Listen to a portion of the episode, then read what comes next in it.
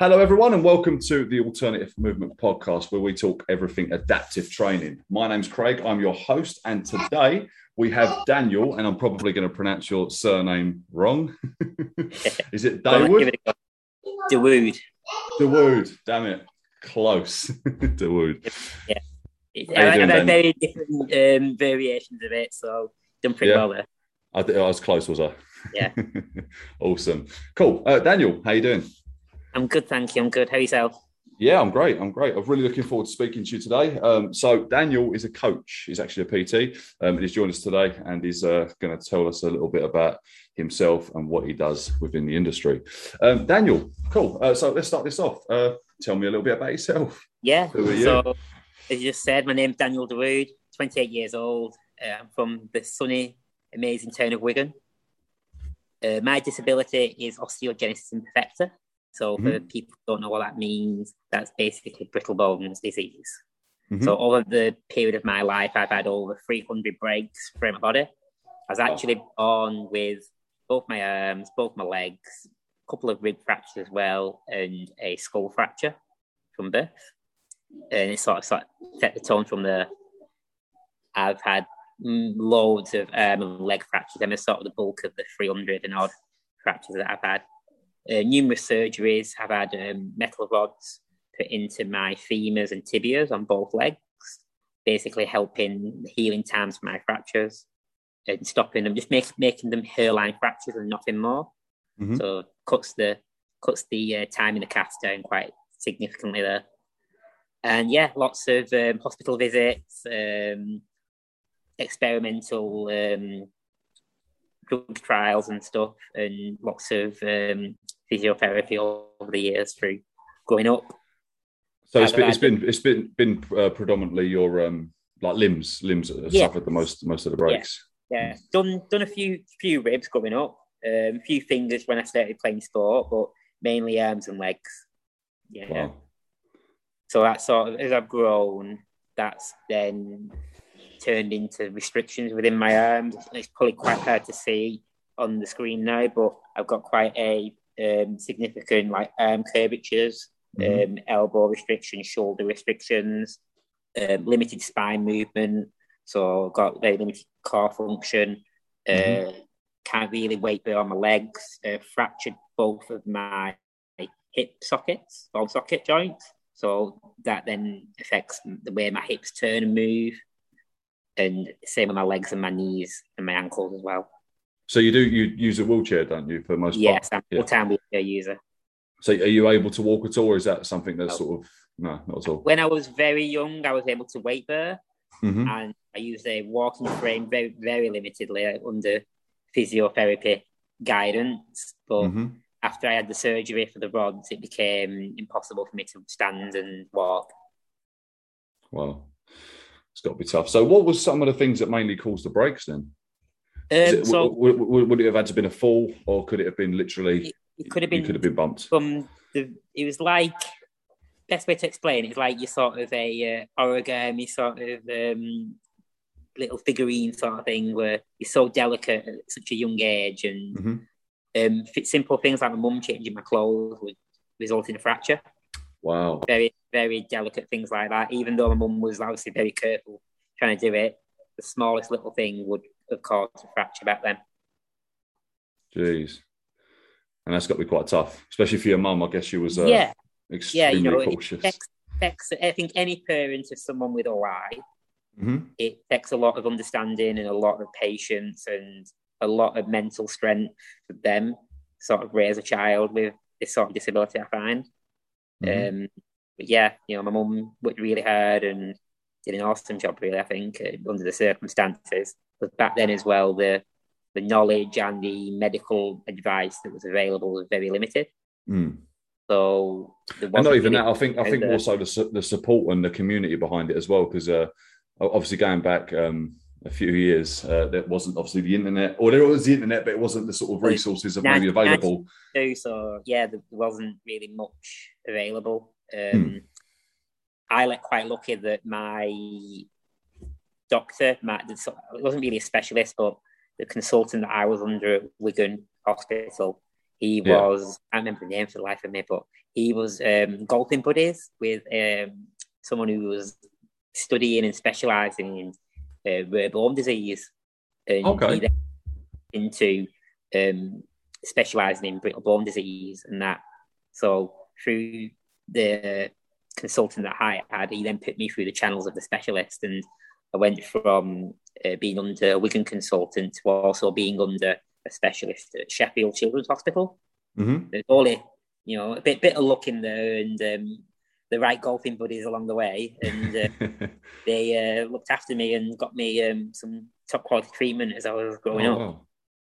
So, what did you did you find with your condition? Did it progress, uh, or, or did did you find it got better as you was getting older? Like in regards to your bones were getting stronger, um, especially as you was developing. Um, Yeah, so from a very young age up until probably 12 years old, I had to be very, I, well, not just me, well, not me per se, but people around me had to be very Hmm. careful of what I was doing because any sort of impact or fall or um, sudden sort of thing to my skeleton could have caused a fracture. hmm. And you know what kids are like growing up? They like to run around, cause trouble, um, jumping up things, climbing up things they shouldn't. Yeah. mess- You know what I mean? And you know, it's natural. You're gonna. I'm a child with brittle bones is gonna have a fracture, Yeah. and the the prevailing sort of answer to that is to wrap them in cotton wool. Hmm. So it was a lot. There was a lot of fractures and there was a lot of protection there. But as I got older, it became less and less frequent, and Mhm. it became a battle for me to sort of prove to my teachers, my mum, my family, um, people around me that I'm okay doing these things. And Yeah. there was a treatment and had the surgeries. I was getting stronger, and the treatment was helping increase my bone strength, and I was able to do more and more and more. So, Wow. it So, was probably- so probably How did- around 18 years old, to be honest. That was when I came to a point where I was like, my bone density is on a level of someone my age and height. Mhm. So how did how did you find it in yourself with um or growing up with that? Was you very hesitant to like take part in sports, or was you more you just wanted to behave as like a, a, a normal a normal child and run around like all the other kids? And me, it was, it was the norm. You know, I think Hmm. you look at someone like myself born with a disability, Hmm. I didn't know any different. I grew up, this is a normal childhood, a normal upbringing. yeah, these that I face are normal challenges for any kid. And ignorance is bliss, really, because you just you just don't know what other people are living like, and Mm, you just you know you just want to have fun. mm, And it was just normal for me. I I just wanted to run around, play, have fun, and make friends, and you know join in with the other kids. I think I, I, do remember instances because I went to a special needs school, uh, Mere Oaks School, for twelve years. I do remember instances where the teachers were reluctant for me to take part in certain physical activities, and I remember sort of being being the little rebel that I was, like, no, I can do that. I, I want to join in, and sort of really pushing to join in with other disabled kids yeah, in a PE environment. Um, looking back on it, I find it quite funny that you know you I was at a special needs school, and even with having a special need myself, I was not not segregated. I think that's a strong word, but it, it, I was sort of held away from sport a little bit for the fear of Hmm. fracturing, yeah. know, and And, I- I and, and that was by others, not necessarily yourself. Do you think? yeah, yeah, yeah, but I, I understand the reasons why, and I, Hmm. I, I would, I would totally have done the same thing in their position. But I think to sort of Yeah. see the journey I've later gone on in sport, I find it quite a funny start, a funny beginning. Yeah, I think uh, well for yourself as a coach, you know, like when when, when we're running classes, um, someone will come in, and whether that's an injury, it could be a very like surface level injury, or it could be something a lot deeper. Um, you have to uh, adjust the movements, etc., for the for that individual, and and the same Yeah. for yourself. And maybe because of the lack of knowledge um, with the with the PE teachers Yeah. of how to handle it, maybe they couldn't necessarily think of how to adapt it, and it was a case of like rather than uh, doing an alternative version, just not, don't take part at all because we don't want to be responsible for your injuries and for you to Yeah. get hurt. Yeah, I think it's worth saying though as well. It wasn't like all physical activity. It was, it was like certain, like yeah, maybe more contact. Sort of. Yeah. yeah, yeah. But yeah, um, like I was saying, went to special needs school for twelve years, and then hmm I progressed over to a mainstream education for my last three years. And at that point, there there was a lot of um, a, a lot of pioneering went on then because it was at a time when um, the government was looking to have more inclusivity in their education and not have special needs schools, SEN schools, and able-bodied schools. You know, people with no disabilities. You know, having two separate, they wanted to bring them both together. So Mhm. I was part of some of the first few people to make that merge into one school. Oh, wow. And when that when that happened, there was a great PE teacher that I had at the time. I think his name was Mr. Turley, remember rightly, and um, he he was brilliant. He was when when when we started, they went on a lot of courses about teaching PE to kids with special needs and that, Mhm. and they were taught very much how to encourage them to get involved and feed them along and keep them positive and just make them feel included. They didn't expect um, someone like myself coming, bashing the doors open. Right, what we playing here? What we doing? Come on, let's go. Just was getting stuck in with everyone. And I remember him saying, um, as I left school in year 11, it's like, when you came in that first day, I weren't expecting that sort of attitude from someone with a Yeah. disability. And then I was like, right, I need to forget everything I learned on these courses. I need to think, right, how can I get Daniel involved? How can Mm. you know, how can he join in in the football, in the rugby, in the badminton, tennis, squash, whatever sport they were doing at school? I wanted to join in with them. So he, he had the he had to then quickly switch it up and think, right, it's not about just encouraging them to do anything. It's about getting them to do everything with everyone else. Yeah. Yeah. And I was adamant straight off the bat when I learned about GCSEs because at SEN school I didn't know anything about GCSEs. And I was like, I want to do a GCSE in PE. I want to have a I want to have a qualification for physical education. And at the time there was no criteria for someone with a disability to go Mm. and do PE and get a qualification in it. So he had to go to the local GCSE board, um, I think it's called OCR back then, and put forward a means of assessing me, assessing someone with a disability, because it was me and two other lads in my year group. And we were, we were all keen on sport. And he was a ma- Mr. Turley was a massive uh, push to get that put through. And without him, I wouldn't have been able to have a PE qualification at school. Um, and yeah, you know, back it was only we're probably only going back ten years ago, fifteen years ago, probably actually. And you know, there was nothing really specific for a disabled person in a wheelchair to Yeah. do a GCSE.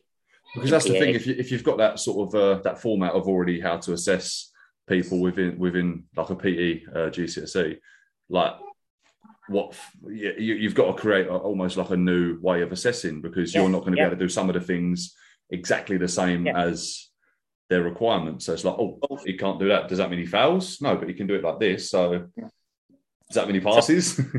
if I remember rightly, and I'm going back a long time, like I said, but there was an element of um, high jump and a long jump. okay. I'm not doing a high jump and a long jump, you know. So it's like, right, forget them, scrap them off, Mhm. forget them. Let's do something adaptive. Okay, so I believe we did did like hundred meter push race sort of thing. Uh, we did ta- table tennis, hmm um, badminton. We did some rugby stuff, I think, and then we did tabletop cricket. Don't know if you've ever heard of that. No, I haven't. No. No, so it's a it's a adaptive sport made by the Lord's Taverners Association to get Mhm. people involved in cricket, and um, we were really big on that back then. And um, they managed to get that put into the criteria for the GCSE assessment. Mm-hmm. So we we were very lucky. We went to Old Trafford and played tabletop cricket there. Went down to Lords and played played it there. Represented the Cool. team there. I've literally just wrote it down, by the way. I'm going to go and research Yeah. this straight away. Yeah, no, it's it's a really good sport. It's, it's it was uh, created by a guy up in the northwest. Um, I can't remember his name. Doug Doug something. Doug Williams, I think. Um, from like the northwest area, and um, he created this sport for people to, to get involved in cricket. Mhm. And it, the, the Lords the Lord Tavern have took it on and made it into a national competition. And then from that, it I think I, I do believe it is still going, but it's because it's become a national competition and people with high levels of disability like cerebral palsy, all the way to like any sort of coordination disability and wheelchair users play this sport. Um, cool. Yeah, I, we went for seven years playing it down the uh, Lords. I think I got selected for England to represent the England team in that about four or five years in a row. So Mhm. it was, um, you know, it was a very young age, you know, in very limited opportunity. It was a good opener into sport. To Yeah, and especially competitive competitive sport as well. I Yeah. guess um, because it's it's learning that you you can sort of take part in certain sports, but you, if you want to play like a proper competitive team sport as well, um, that would be a great sort of like a Yeah. stepping stone almost. yeah, yeah. And from from that, like it just it, it just it builds people, you know, the, the social aspect of sport, Yeah, like the competitive element of sport. Uh, and I think it's just sort of that confidence to put yourself out there and Mm. take part. Yeah. I think that's super important as well. Like with with Yeah. sports and and the competitive side, the social side as well. You're building that community of people, Yeah. people that enjoy Yeah. one thing, and it's you know. Um, you're making friends throughout and you're meeting other Yeah. people maybe in similar situations to yourself Yeah. and it's sort of like oh wow okay i'm not just in this alone like there's other people like me and Yeah. or if not like similar um, that i can sort of learn from and they can potentially learn from me as well And I remember it was it was very much a um, it was made into like a, a big trip because being in Wigan, it was like a four-hour drive down to London. So we used to Hmm. get on, get a minibus, drive down the day before, stop over at Stoke Mandeville, and like have a night there, and then we'd go from there into London. You know, and so it's like a proper proper event you'd go out Yeah. you'd like have like food and drinks maybe and then you'd go you know, we have our own team kit and that, and you know, it, you socialise. You, you, you know, if, if you you grow up watching Manchester United Mhm. and uh, Wigan Warriors or whatever sports team you follow, you know, you, you you aspire to be like them and to be like Cristiano Ronaldo, Lionel Yeah. Messi, LeBron James. Um, you know, for a disabled person, them especially back then, them role models weren't there. So to have something similar where you could be like, well, I'm like Cristiano Ronaldo, maybe going off in our team coach. well, yeah if, if there's if there's nothing else like that then you're almost that role model if, if people are going to follow you and watch you Yeah. do it then you're you're the, the Yeah. first of of them role Yeah. models yeah yeah, and you know, we we, we felt like you know we're, we're going to go down on a team coach. We're going to, you know, we're going to play these teams. We're going to win. We're going to give it our best shot. And you know, and we was only probably the youngest of us was like eight or nine up until I think the age limit was about sixteen. Mhm. So you know, for that young age, you know, it's when sport has its massive impact on your life, and it leaves that impression for you. And to have that as a starting basis definitely set the tone for myself going on into my sporting career and my coaching career. Hmm. Yeah, um, I've sort of digressed a little bit, but Um, no no no that So- sport was able to be put into GCSE criteria to be assessed for myself to go and get a GCSE. Um, so yeah, that was um, that was sort of a big big thing for me back then, Hmm. Way back then. Um, and yeah, from there I went on to uh, Wigan and Leigh College, Mhm. studied a national diploma in sport coaching. I, I, at that point, I was set. I, I want to be involved in sport. that was Like, it your mind was made up my this was my journey. But at that age, I knew I couldn't. Well, I felt I should say I couldn't take part in sport and have a Mhm. meaningful sporting career at that time. So I wanted to go down the coaching route and be the man behind the team. yeah Um, you know, put put these, bring these groups of people together and set them off to success. You know, that was my aspiration. You know, to be like a um, um, Pep Guardiola or uh, Jurgen Klopp sort of person. You know, them were my role models. Yeah. Then it was more Sir Alex Ferguson back then, not Pep Guardiola. But yeah, um, so yeah, Brenton did um, a diploma in sports coaching. Did three years, I think. There, I think two, three years to get that. I'm going to go two years. Two years. Sorry, two years mm-hmm. to do that, and then the opportunity to do a degree in sports coaching at UCLan University became a, an option. Mm-hmm. Thing very much with me, I never, I never had like a, a goal at the start where I was like, coming from school, and I was like, right, I want to go to university and do this. I never really so thought was, like was, was was university never really something that you no. had in your vision or in your no. in your sights at that time? No. Okay, I, so I, ha, ha, go on. Sorry, I was I kept it very much the next step at a time. Never mm-hmm. thought about uni. Never, never even crossed my mind in the slightest. But I wanted to get the next qualification and then see what was available. You know, once I got that, what's the next step along the journey? What's happening next? So, how did you find that transition between going from school? Because obviously, in school, they created these ways of assessing you, um, and obviously, to, to, to, be able to give you the qualifications. Did they have the similar sort of uh, systems in place at college and at university? I think, again, I was very lucky at college because I had some really great people uh, teaching me, uh, mentoring me mm-hmm. and very open-minded people as well. They weren't regimented to the criteria for assessments that mm. they had. And they were very much having an open dialogue with me about what I wanted to do and how I felt it was best to push forward. I, I already had some coaching experience going into college, so I felt like I already had, I was a step ahead of my peers at the time. Mm-hmm um, I had a, a, bit more confidence in what I was doing. Um, it was very much the the academical side of things where I found a challenge at the time, and mm-hmm. sort of just learning to, you know, plan.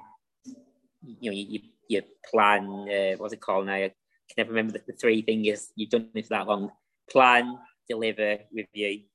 Mm-hmm. The three, you know, the, the, the three um, pillars of coaching and um, you know that was sort of the more learning about that side of things. Improving my planning skills improving my review skills and my feedback skills was very much where i was rooted at college. Um, delivery i i basically told the tutors you know i can do it. Let me let me do it my way. It's going to look a little different. Mm-hmm. it's going to be a little unorthodox but i i can promise you i can get the same results as uh, John or Bob, you know, who else yeah. Um, but yeah, they were very open minded and very. Uh, they, they, I think they enjoyed it as much as me, you know, in a sense. Of, very accommodating. Yeah, and I think I think that's the beauty of sports as well, and especially coaching or personal training. We, we, we can be very open minded and we are problem solvers um, yeah. because someone will come into you with a problem and you've got to solve it. Like they will say, right, whether it's weight loss, whether it's they want to get faster, whether it's want to get better at a sport, then you've got to look at that person and everyone's on a, an individual basis and yeah. you've got to say right how are we going to address this what do you need to work on here and then what do we need to work on here what do we need to work on here and i think yeah. that maybe would have helped maybe if it was a different subject that you went into um, they might not have had that same level of uh, open-mindedness yeah yeah yeah I, I, agree i definitely would yeah. agree i think definitely go with sport as well we put ourselves so much more out there physically. So yeah. you, you open that door to be critiqued for your physical performance. Mm-hmm. You know, you, you whether your, your movements around the group, the, your body language, your um, setting up the equipment, things like that, is going to be a challenge for someone in a wheelchair with a disability. But yeah. there's ways around it, and if the assessors are understanding that things are going to look a little different, then you know, for me, there's not really a barrier there. Then in that sense, mm. so um, job like being an IT technician, you know, hmm. you are very much sat there typing away. So physically, there's not the same demands on you. Mm. Whereas obviously, different disabilities obviously then comes different demands. But very much, I think, in a sports industry, you're looking more at the physical. So, so what, what, what would your advice be for someone? Say someone is in a wheelchair and maybe thinks they can't get into coaching because of potentially, like uh, as you just said, setting up equipment, um, demonstrating certain movements. Um, what would your advice be to them, and how have you yourself um, adapted this? Hmm. is that a tough question? I, I think very much some of it's got to be For- like for- your mindset. yeah. Like, like you, you're that sort of person that's not going to let a challenge deter you. hmm Then I, I think you've got to sort of pull yourself a bit in the deep end in that sense. Then give it Yeah. a go, fail because you will fail. There will be times where you will make mistakes. You will struggle at stuff, but understand the lessons to be learned from that. hmm and then come away, review what you've done. How can I do it better next time? I think for someone who is wanting to be involved in it and to do it, but is lacking that self confidence, I think very much slowly, slowly, you know, do one thing at a time, set, practice setting up equipment, you know, have a dummy run. If you're doing a fitness class, a circuit class, you know, you're going to be using barbells, kettlebells, um, um, any sort of equipment, any sort of equipment. Practice setting it up. Set up the equipment as if you was going to do that class. Put it there, put it in place. Time how long it takes you to set it up. Get an understanding for how long it takes you to do something. Then next time, think right. I struggled setting up that barbell because of this and this. Um, maybe like you had the clips, you know, what you put the weight, the, the weight, the dumb the plates on, and you clip it on. Maybe you Yeah, struggle with the clips. Maybe you need a different type of clip that sort of, you know, you flip open and slides on and off a little bit easier. Understand that. Get them type of clips that you need if um, struggling to move the weight of kettlebells into position. Is there someone around that can help you? Is there another personal trainer in your venue? Is there another coach that you're working with? Have you got an assistant coach? Can they do some of the donkey work for you? You know, using what's around you. You know, understanding you don't, as a coach, you don't have to do all the physical work yourself. Mhm. You know, you can use people, um, but plan, just plan, plan, plan. And I think that's the same, um, regardless whether you're um, you're in a wheelchair. Like I think planning is key. We we plan, we plan our sessions ahead. We plan our. Um, I, I know I always turn up at least minimum twenty minutes early to a class um, for that particular reason. Because if you come in and someone's left it a bit of a mess the night before, and you're like, oh my god, I've got to clean all this up, and um, yeah, and uh, and I would. And it wouldn't necessarily be viable, like especially if you're doing like an S and C class, to um, get everyone's barbells out. So you maybe you do your whiteboard talk at the start. You'll say, right, this is what the session is. Uh, this is how it's running. Right, guys, grab yourself X, Y, Z, and get your station set up. Um, and I think, especially uh, like during COVID, it's been a little bit of a, a godsend for a lot of PTs because a lot of the equipment's getting cleaned as Yeah. you go. Although people were still cleaning, uh, not to the level they're doing now. Because after every session, it's like wipe down your equipment, uh, clean up the plates, clean up the the, the barbells, etc. And um, and yeah, you're right. It's, it's planning. It's key. Yeah. Planning. Yeah, Absolutely. and contingency, contingency planning as well. You know, if things go wrong and you can't do something, understanding right, I can, I can get this exercise done instead. I can do something else. I can use another piece of equipment, and I think that way then you you, you stop yourself from being flustered, Mm. and you know you've always got that backup plan in place. Yeah, it's that experience. Now, I've, I've- definitely been there a few times in my early, uh, early in my career, where you've gone into a session, you've gone right. I've got my session planned out to a T. This is going to be perfect. And then um, you get to the session, and then something like I don't know, maybe there's an extra person turns up, or I don't know, there's you're outside and it's raining. Oh my god, like what do I do? Like I've planned a session for uh, no rain. It's raining. God. Yeah. And uh, yeah, so always having that that little contingency plan um, definitely definitely helps. hundred percent. Uh, it's just one of them. Like you know, if anyone watching this is wanting to get involved in coaching, you know, there's so many people that are successful with a disability now that's doing it, doing it at a high level. You know, you've got the Paralympics coming up in the next week or two. You know, there's going to be so many disabled coaches. They're just, you know, everyone focuses on the athletes, but the coaches are quite often disabled as well. You know, Yeah. so, you know, look at that side of things. Look at what you know. What how are they doing? Are they are they using any sort of special piece of equipment towards things? Are they um you know, they have a whiteboard so they're not having to demonstrate. Sorry, hang on a minute. no, that's Okay, all but- right. um, but yeah, um, you know, there's, there's there's a pathway for everyone, and yeah. there's there's not a one size fits all approach for everyone. Hmm. So just keep that open mind and you know use your environment to the best of your abilities. You know whether you know people, you know another coach who's doing it as well. Yeah. Reach out to them. I'm sure they'll be very much wanting to help further along another coach. Yeah, and I'd imagine you've been a massive inspiration to a lot of other other guys out there. So I've got um, I a like young lad. I work, oh, go on, sorry. I'd like to think so. Yeah, yeah. I've got a young lad I work with at the moment, and um, he's got a CP, and he's in a wheelchair as well. And uh, one of the things he wants to do is he wants to become a coach, but he's very, I think he's very cautious Thank and Thank you. Yeah. he's very cautious and, and a little bit nervous that um, how is he going to do this? So I think definitely uh, like after this, I'm going to send this straight to him and say, Yeah. watch this video. This Yeah. guy will inspire you because he, he's done it. He's, he's just proved everybody wrong. it, it's I, I'm sure if you do podcasts, you're probably going to hear a similar thing. But for me, I don't aim to go out and inspire someone. You know, Yeah. that's I go out and be the best version of me tomorrow. And if I can get someone to, you know, to think, wow, if he can do that, I can do it. That's brilliant. You know, that makes me feel better about myself. Yeah.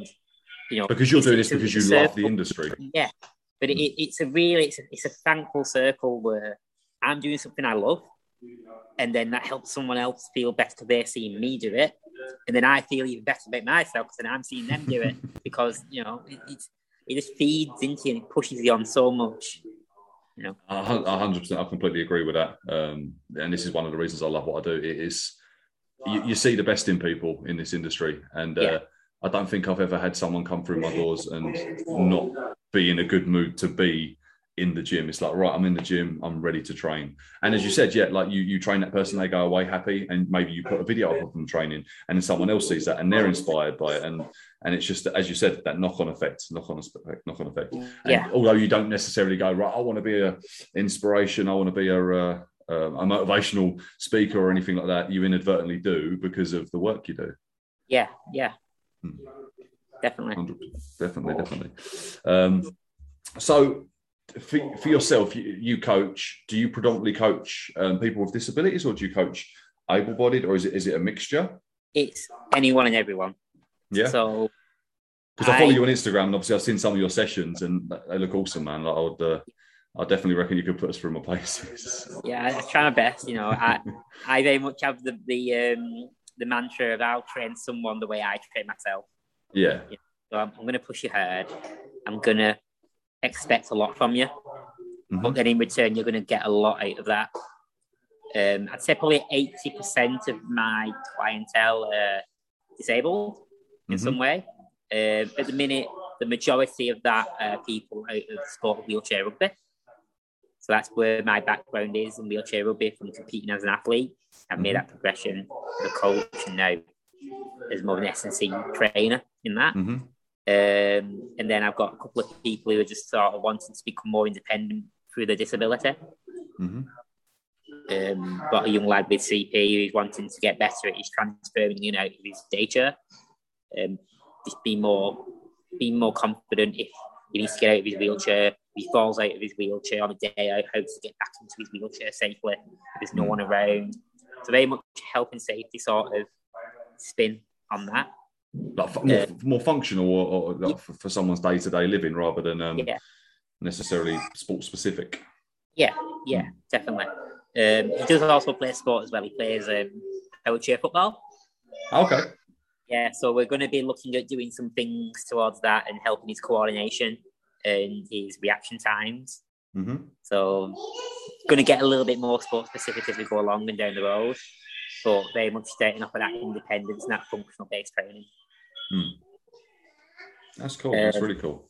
And then, yeah, I uh, coach a couple of able-bodied people, helping them with weight loss, and um, and then here where I train the PT studio, uh, I help out on the evening classes. So we do um, classes. We do a probably shared some things that we've seen them online, but we have like the eight week challenges, the um, 10 week body transformation challenges, and that. And we run evening classes for that. So I help out on some of the circuit based classes in the mm-hmm. evenings and running some of them.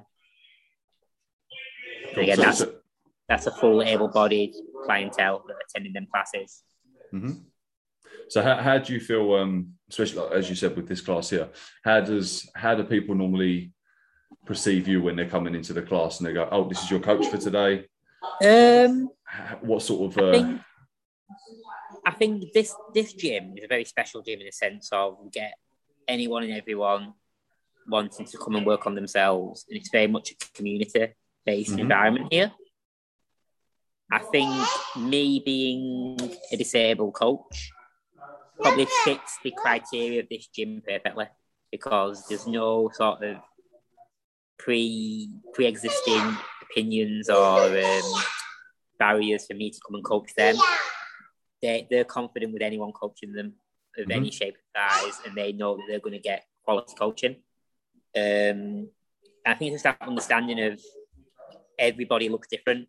And I think with myself being short statured, so I'm three foot seven. Um, I was like I said, wheelchair user as well.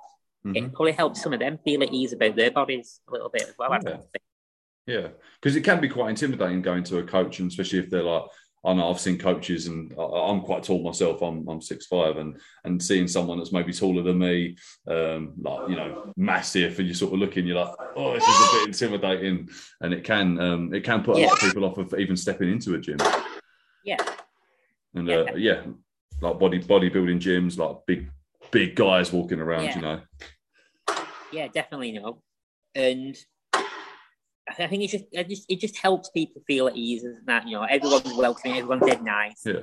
I like to think I'm the exact same, and probably that first the first week or so, people are like, "Oh, who's this person? Yeah, this new coach coming in here." Yeah. But I think it's like anyone, if someone's new there, they're a bit, you know, like who are they?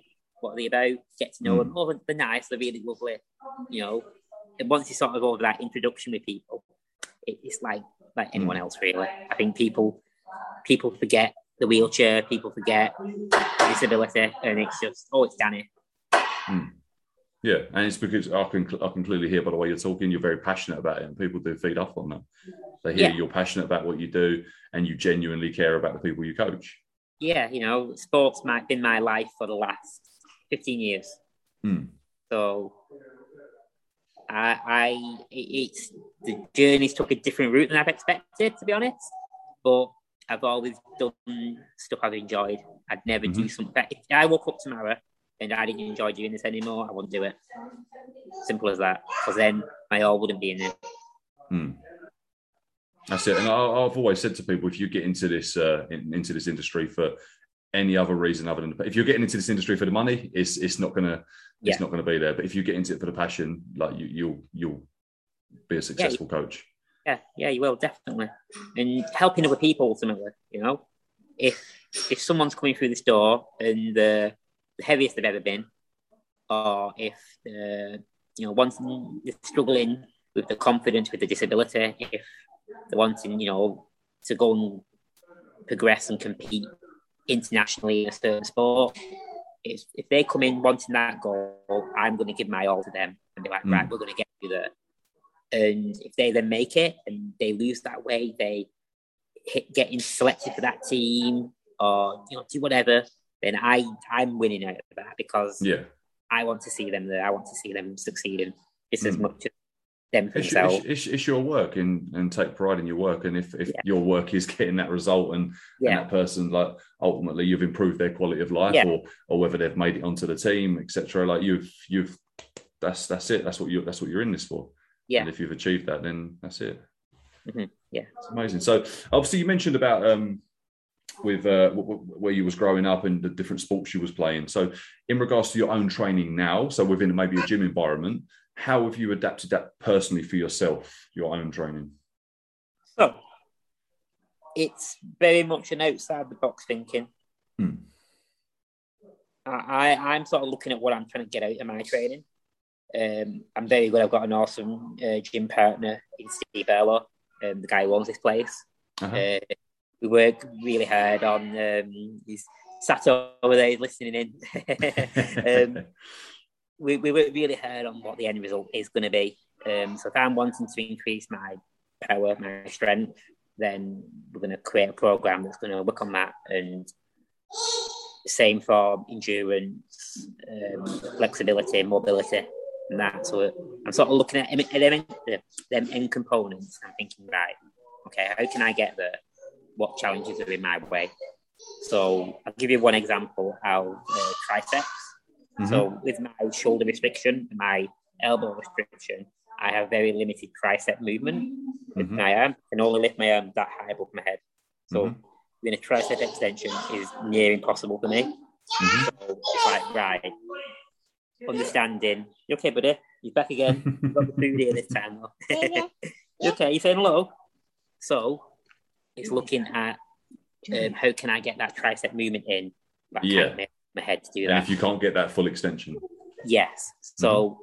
we played around with a few things. A lot again, a lot of trial and error, like I mentioned before, in the coaching aspect. But you know, we trial and error with a lot of things, and we decided right, we're going to use a lot of gravity based stuff using a band. Mm-hmm. Gets that movement as near to perfect as possible with that restriction being taken into account, and we're getting as much muscle activation with that movement as possible as well. Mm-hmm. And it probably took us a couple of months just trying different things, but it was that idea of not getting discouraged and just you know being really creative in what we're doing. Mm. And I think for me, that's one of the most rewarding parts of uh, of working with individuals with disabilities, and it's it's like a puzzle because everyone's case is slightly different, yeah. and you are it's that trial and error. So it's not like you you find one system that works for all. It's, it's you have a sort yeah. of a template but that template is going to change drastically between clients. Yeah. And um, that's that's one thing that keeps me engaged and and so driven in working with individuals with disabilities. Yeah, yeah, yeah, definitely, hundred percent. Um, I think. Sorry about that. Um, it's think, okay. I think you know you, have got to you've got to be happy to be out of your comfort zone in this, mm. and you know, like what you just said then about you know trying these different things. It's taking you out of your comfort zone as a coach, as a PT, mm. and you know you, you're gonna you're not gonna have the answers ultimately. And I think mm. that's hmm. probably a really uh, frightening thing to say as a coach and as a PT. You know, naturally we, we want to have the answers when someone comes up to us with any sort of question. We want to be able to say, "Oh yeah, do this. Yeah, do that." But to to say, "I don't know," let's try this, let's mm. do this, see what happens. It's a, it's a scary thing. I think people will respect you more so for that. If you, yeah. if someone was to come up to you and say, "Look, this is what I want to do," um, and you go and you don't know the answer, like for you to turn around and go, "Oh my god, I've never heard of that," or "I don't really know what to do in that situation." Give me a couple days. Give me yeah. a number. I'll come back to you and, and yeah. we'll figure this out. Or have you got ten minutes? Let's go and have a chat. Let's have a little play around, see if we can figure this out. And uh, yeah, definitely, people will really respond well to that. Yeah, and this is what it's all about for me. I whenever I get someone new working with me, I will say to them, listen, the first month we're going to be trying a lot of things. We're going to learn about what you can do, what you can't do. I know we can have conversations about it, but there's also these physical things where you might not, you might be able to do things you don't realize you can do. You know, there might be things happening with your body physiologically that you're compensating for, that then is getting the same movement in. So we need to understand what's your body doing, why are they doing it, and then understanding, okay, we're going to isolate this, this, and this. Then we can get this movement in. Then we're working on this muscle group. Mm. So very much that first month or so is just that, just learning about the person and understanding them. Because I could have three people with cerebral palsy. All three can be completely different. Mm. So I, you know, you need to understand as a coach, as a PT, that that disability just because you're getting someone when they ring you up and say, Yeah, I've got such a disability.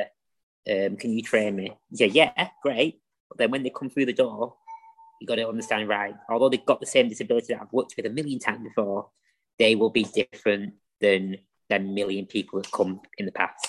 Mm. And again, that first month, learning them as an individual physically, and you know emotionally, you know, learning what they like, what they don't like, and taught to make physically as well. Hmm. And what sort, what sort of barriers do you think you've came up with? Some, some of the biggest barriers in regards to that sort of training. Me training myself. Uh, no, uh, with with with others, with um, with others. yeah. Um, you know what? I've never, I've probably never really faced that challenge yet. Mm. Because like, have you have you had someone come through the door and you've gone, mm, I don't know if I can work with you? Um, no, no, not yet, not yet. I'm very much. It's, it's hard because I think I think to answer honestly, I'm I, I put myself across on social media as quite an outgoing person and mm-hmm. quite a bubbly, fun guy. Mm-hmm. Hopefully, um, so I think I attract them sort of people. Yeah, foremost.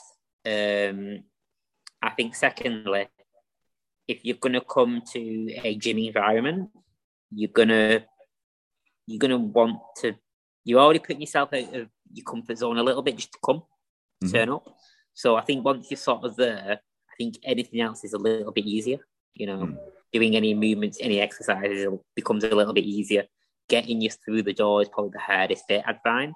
I've had people. I'm sure you've had many people that have contacted you, wanted a consultation, excuse me, and then not turned up. You mm-hmm. know, straight off the bat, then that answers my question: that Are they committed? Do they really want to do this? Are they wanting to better themselves? Yes or no?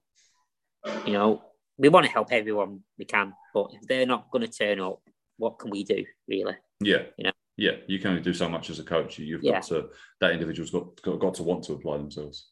Yeah, yeah. You know, don't get me wrong. I've had people turn up that had bad days and feeling a bit uh, lethargic and not motivated. But once you sort of get them going, you find that they forget about the the day to day troubles and what's going on at home and that, and you know they become more invested in getting that sweat on when they're here. Hmm. Yeah. So, um, you, you, at the moment you play you play wheelchair rugby. Yes. How are you so, finding that? Because uh, the the first guy I had on the podcast, Josh, you play um you play with him. Yeah. So uh, me and Josh, um, we we started playing around the same time actually. Um, cool. In a month of one another, and um, we've developed through the pathway together. Um, mm-hmm. Played the same club team. We went up into the GBWA talent pathway together and developed through all that. Um, then Josh obviously had a bit of time out, and I carried on playing. But mm-hmm. yeah, I've been been playing with Josh you now, probably coming up to ten years. Wow, a long while. Yeah, so how, been, how, how, have you found that yourself? Quite a few away together as well, and that, and yeah, quite a bit, and probably it's probably some things I can't really mention on the podcast, but a few funny stories. But um, yeah, that's some good times together. Oh, awesome. Um, yeah. Um, so is, is that is that a weekly thing you guys do together? Do you train weekly? Do you train? Is it a? So our club team, West Coast Wheelchair Rugby Club, we train once a week at the minute mm-hmm. in Leyland due to COVID. We're based in Southport normally, mm-hmm. because of COVID restrictions at the hospital, we can't train there anymore. So we're currently in Leyland. We do one session there, and then I put on group PT sessions for a lot of the lads at the training club. And they come to me, probably get the majority of the club if they come down and train with me. Mm-hmm do a couple of hours here. So how, how, did, how have you found playing wheelchair rugby yourself? Obviously, with um, having brittle bones, uh, rugby is a contact sport. so how have you personally found that? To start with, it was completely unexpected. I never expected to play wheelchair rugby. It was never something I planned on. Um, like I mentioned right at the beginning of the podcast, I never saw myself as an athlete. Yeah. And I always had that vision of me being a coach and yeah. going down that avenue. And I sort of took a bit of a leap of faith, went to wheelchair basketball. My coach from there put me on to wheelchair rugby because I qualified for that. And I just never expected I'd be playing the only full contact disability sport in the Paralympics, you know. Yeah. Um, at the time, there was two other lads playing the sport with my disability one lad in Ireland and one lad in Germany. Mm-hmm. So very good players, and they were playing internationally at the time. So when I started playing, the coach I, I had at my club team, who is now the GB coach, very much had that sort of a model in mind. I think for me, sort of if they, you know, if they can play, why can't you play at that level? Hmm. Um, but yeah, I very much took it one step at a time. Uh, wasn't wasn't committed to it to start with. I was very much like, I'll, I'll come and train. I'll give it a go. Do a see couple of months. See what happens. Play my first like friendly tournament. See how I find it, and then I'll see if it's for me or not. Got to that point. I loved it. Absolutely loved it. But I didn't. It wasn't the physical contact element that I fell in love with. Really, I do enjoy it, but it was more the tactical side of things that hmm. really mm. my interest. Um, because it's I don't know if you've watched it being played, seen some videos on YouTube, but yeah, yeah, yeah. On the it's a very hard hitting, very fast paced, adrenaline filled sport. Mm. Underneath all that, there's a lot of different tactics going on, a lot of plays, a lot of. I would imagine even more so tactical than like rugby, like itself, because yeah. you haven't, you you can't move necessarily the same way as a rugby player would move because you've got like with your chair, you would have to make it, adjustments to go in different directions. On the face of it, it's called wheelchair rugby. Yeah. It takes elements of rugby. However, it takes a lot more elements of a lot of different sports. Mm. American football, uh, handball, basketball. It's all of these sports then amalgamated into what it is. Yeah. It's I I like to compare it more so to American football for the tactic element. You you watch American football, they have all these set plays, these set patterns to break a defense down, and vice versa. Set defenses to counteract these patterns, and that is what our sport is. We have set movements, set plays that we use that plays towards people's disabilities and their abilities within their chairs and their roles to then get the end result of scoring the try. So mm. there's a lot of what ifs. So if this ha- this guy does this thing, I need to know. I need to do this. If this guy then does that over there, I need to understand. I need to counteract that by doing this. And it's an hour and ten minutes a match of that happening constantly. Mm. So I fell in love with that really, and completely immersed myself in learning the tactics and the technical aspects of the game. Mm. Um, I, like I said, I started off playing at West Coast Wheelchair Rugby. We have two teams in our club West Coast Burn, our development squad, and West Coast Crash, our elite team. Started off in the Burn team, developed, learned the sport, progressed up into Crash. As I progressed up into the Crash team, I got selected onto the GB talent pathway along with Josh. Uh, spent four years a cycle. So after London 2012, this was. Um, so in the build to Rio 2016 was in the talent pathway. Then after Rio came, I got selected for the GB elite squad in very dramatic fashion. Um, at my selection camp, I decided to break my leg, which was um, fun.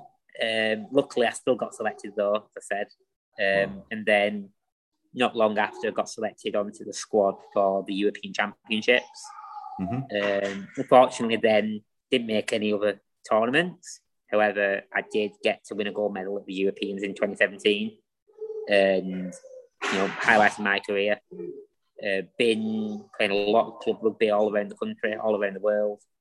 Um, played all over Europe and been very successful in a lot of that. Um, but yeah, I've um, had a very good, very um, successful rugby career so far and um, one I'm very proud of, to be honest. And hmm.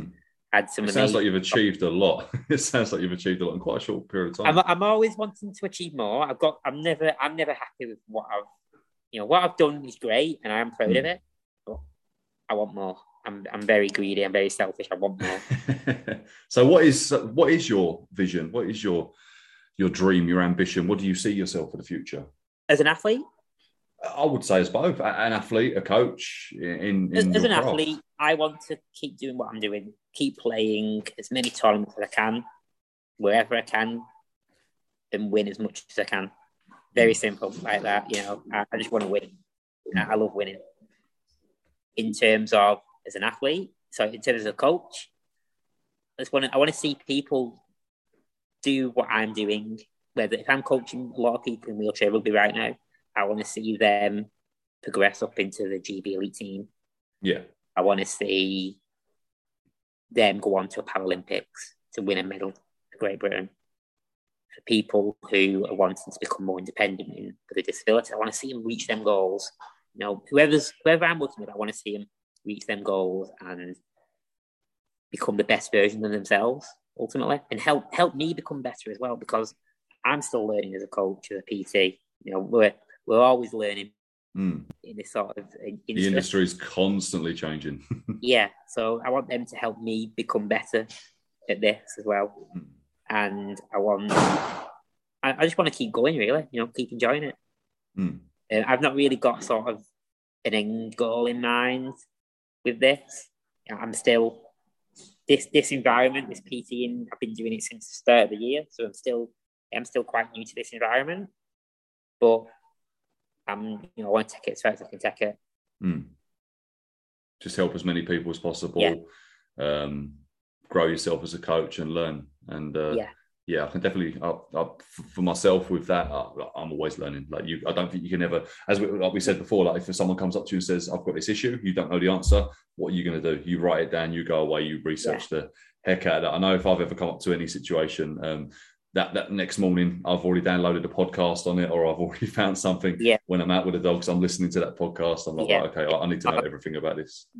the one thing I've hated with uh, lockdown is the fact that we've not been able to travel as much and do as much in the car to go to tournaments, to go to um, training sessions, purely because I used to love just sticking a podcast on, Yeah. having an hour and a half drive, and then just sitting and listening to something, learning about something, and that that was sort of taken away. Now, Mm. now things are opening back up, and we're back training and that. You know, doing a lot of catch up over the last year or two. I can, I can agree with that one. Yeah, that's that's one of my um, favorite things to do. Is if I've got a long drive, just podcast on. Let's go. Just get some Yeah. uh, get some knowledge. yeah, yeah.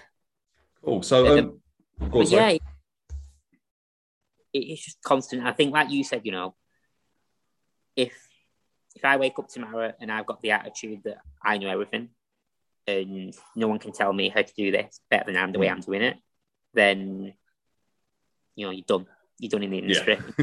you know, you, you've got to you've got to understand. you've got to every be humble. You've got to every be day- humble. yeah, you've got to be humble, but you, every day is a school day. Yeah.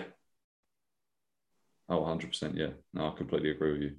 So, um, what would you say for yourself? What inspires you? What keeps you going?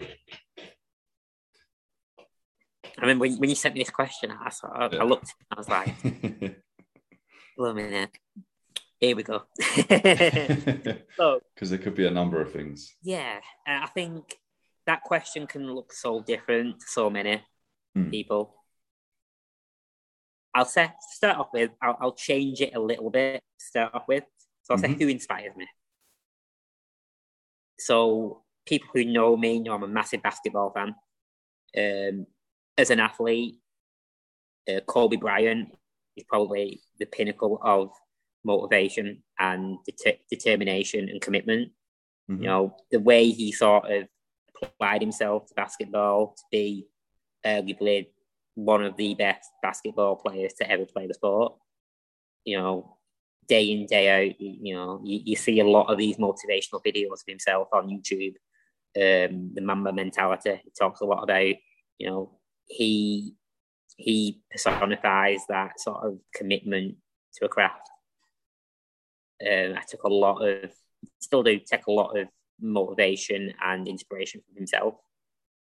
Um, and then when he when he stopped playing basketball before his tragic death, he went on to coach, coaching his daughter's basketball team and setting up um, the Mambacita um, Camp Academy, I believe it was called, Mhm. um, for basketball for women in basketball.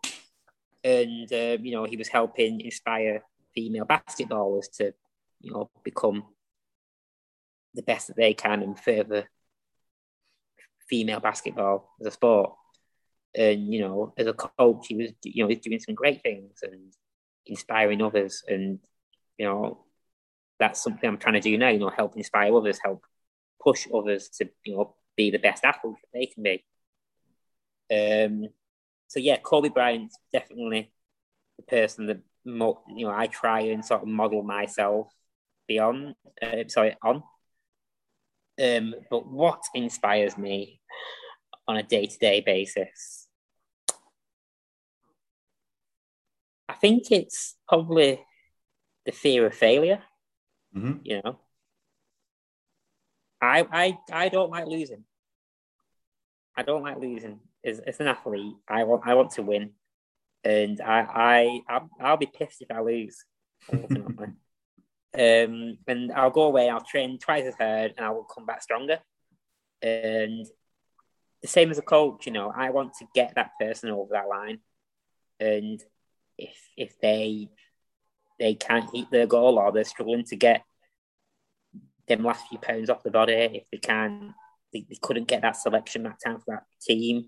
You know, I'm taking the personal responsibility on that and thinking, could I have done something better for them? Could I have better prepared that person? Could I have planned my sessions a little different to help them do that? And very much sort of putting a very much a personal responsibility on seeing them succeed. Mm. And if they win, I win. You know, if they lose, I lose. And I think having that sort of attitude gets me going in the morning, gets my my competitive juices flowing because it turns everything then for me into a bit of a competition. You know, I I've got a goal to reach. I've got somewhere that needs to be got to. I've Mm. got a target in mind, and I'm going to get there. And I'm going to get there before anyone else gets there. I love that attitude. That's a great attitude to have. Yeah, it's it's definitely one of. I think I like to think it can come across as being cocky, as being arrogant, and I, I get that and I understand that. I think though, it's not. It's understanding. I'm say, say me and you are playing a game of tennis. hmm I want to beat you. You will probably will. I'm absolutely rubbish at tennis, so you will definitely beat me. There we go. Psychological in there already. But I, Yeah, go on, sorry. I will do anything I can to beat you. Okay. Not to, because I want to beat you, purely because I want to win. I want Hmm. You know, I want to go win. and say, I won that match. I don't care that it was against Craig or it, it was against John, Bill, Bob, Harry, whoever. You know, but I want to be able to say I just won that. I'm Yeah. not going to say who again. It's not like a personal grudge. It's not Yeah. like you want to humili- humiliate the other person. Yeah, no, and I would never do that. That would Hmm. that would never be something I want to do. If I if I was going around slapping you, um, for five sets to love, and you weren't getting a single point in any set, then you know maybe maybe okay, Daniel, you got to calm down a little bit here, mate. You know, give him a bit of a chance. You know, a bit OTT. But as long as I get the win, you've enjoyed yourself. I'm happy as well. So ultimately, you know, I just want to be able to give myself that target of winning. Hmm. If I'm making you come away and feel bad about it, then I've lost as well in that sense. You know, I've Mm. won but I've lost because that's not my goal. That's not what I want to do as a person. Hmm. You know, and Yeah. having that moral fortitude and that sort of moral instinct of saying, you know, there's a line here. We we we, we play close to the line. We play as close as we can to the line, but we don't cross it. Yeah, and I think that's the beauty of uh, sports and and fitness and everything. It's we want each other to succeed. Now, I've been in workouts with like some of the coaches I work with at an S and C gym, and we will go into a, a workout like we are gonna we want to destroy each other, like we want to beat each other. But as soon as that workout is over, we're all fist bumping, we're all high fiving, we're like, oh, awesome work. Next time I'm gonna I'm gonna beat you on that one. Or and it is that really supportive network of people that that want each other to succeed. And and likewise with sports, we like people to play sports that you're not just as you said, like to, to completely humiliate someone every time, like you're not gonna it's it's not, you know, trying to think of the word. It's, it's not going to be uh, helpful for What- anyone. what- it's not going to be helpful what for are you. going to get out of it? I would ask yourself. Hmm. You, you're humiliating someone. What are you going to get out of it? Nothing. Probably a bad reputation.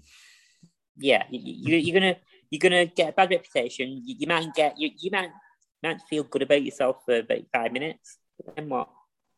You know, you, you're gonna go home, and you're probably not gonna have many friends. You- You're not gonna have the same social interactions Hmm. as with other people because you're gonna push people away if you're doing that. So you're just ultimately hurting yourself. I'd say. Hmm. Definitely, definitely.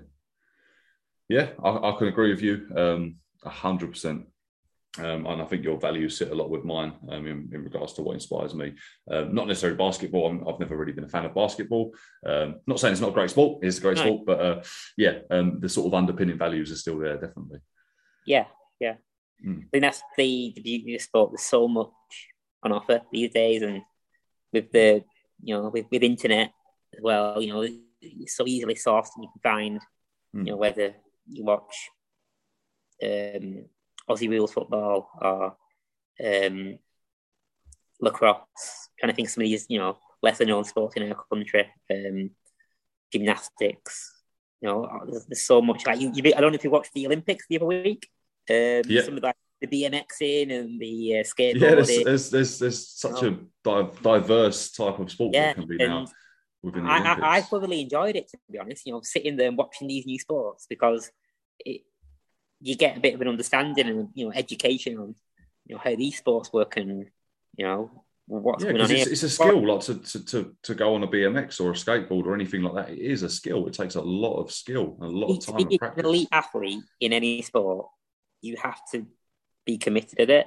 And I think there's, there's just that element of respect that comes along with that. Then that you know these guys have trained for the last four or five years to become an Olympian, to go to Tokyo to represent the country at a sport sport I've never seen before. But, straight off the bat, because they're there, I respect them for that massively. Mm. And that Yeah. passion, that drive to turn up Yeah. every day and to do it. Yeah. Yeah, and now as a spectator, I'm sat here watching your sport. Okay, put on a show for me. Show me why this sport's amazing. And like, I, I was sat there, I was in awe of some of it. Like, you know, there's like a 13 year old girl. Is it Sky Gray? I think her name was. Yeah. won- That won the gold for GB. Was it? Was it bronze? Sorry, she won for GB. I can't- Um, I can't remember. I think it was bronze. He won. Yeah, um, but you know, 13 years old, going, you know, I mean, all the way across the world to win a medal for, for GB, brilliant, you know, Yeah. and you know, I, I'm, I'm it's, it's flabbergasting some of the things that they can do in Mm. some of these sports and that. And like I Mm. said, I've never watched it before, never seen it before, but you know, definitely respect You it. loved it.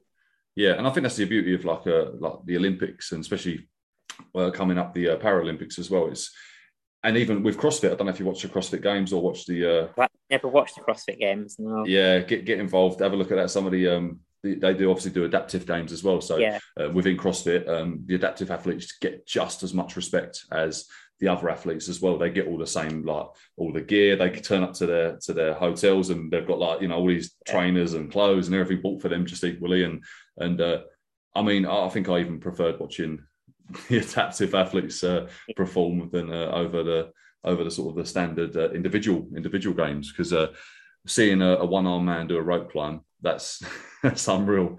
But Yeah. just the speed that he was going up that rope, and I was thinking, hey, that is crazy. And like, just just the, the and, and even doing like burpees, doing a burpee with one arm, like I was I was attempting it the other day just to get a bit of an idea and Yeah, yeah. how that would be. And oh my goodness, very difficult, very difficult. I think you know any any adaptive lifting sport, powerlifting, Mm. you know, CrossFit, adaptive CrossFit, and that it's you know it.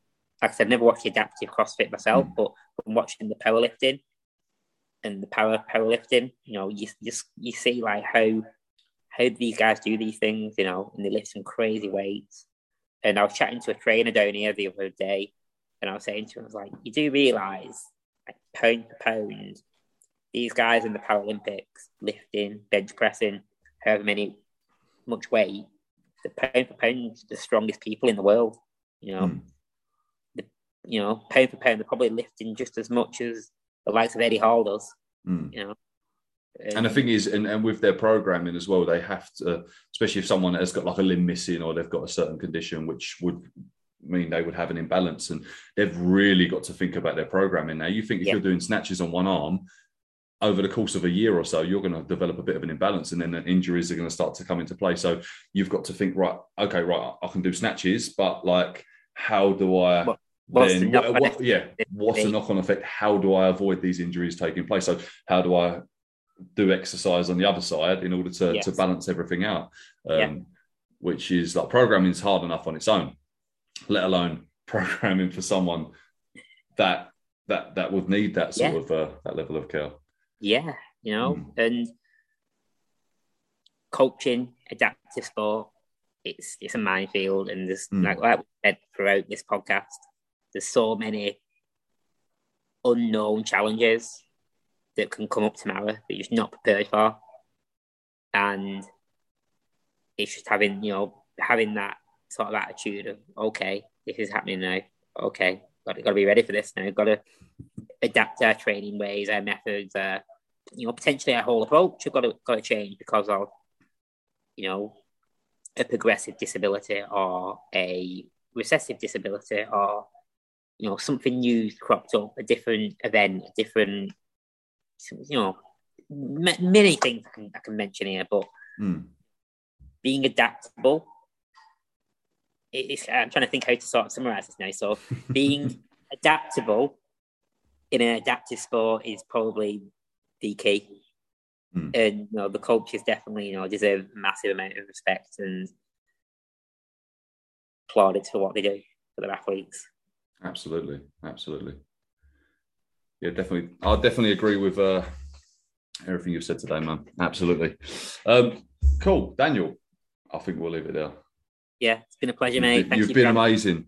Um, so obviously you're a coach. Um, let's try and get you some business. If you want to give us a shout out of where you uh, where you train and also your Instagram, so any of my um, listeners can uh, give you a follow and see what you do. Yeah, yeah, so I work at the PT studio here in Wigan. See the sign behind me, carefully placed. Um, we uh on Facebook and Instagram at the PT Studio. If you search that, put it in on Google, it will come up there. Um, for myself, if you're wanting to follow myself and my athlete journey, still competing as I've said, so follow me on Instagram at Danny Dawoud. That's D A W O U D. Uh, if you're wanting to get in touch about training and any sort of personal one-to-one or group PT stuff, uh, on Instagram and on Facebook at um, DDPT underscore adaptive training on Instagram. And on Facebook, you put in DDPT adaptive training, it should pop up there. And I'm also on Twitter, uh, Danny underscore Dawoud. Fantastic, guys. You know what to do. Give uh, give Daniel a follow. Daniel, it's been amazing having you on. Thank you so much for um, sparing Thank some of your time today. I've really enjoyed Thank our you conversation, and I hope in the future you'd, uh, you'd come on again as well, and we can uh, see how you've progressed and and maybe talk about some more of the people you've worked with. Definitely. Be a pleasure Awesome. that. Daniel, thank you so much. Thank you. Take care, mate. See you, buddy.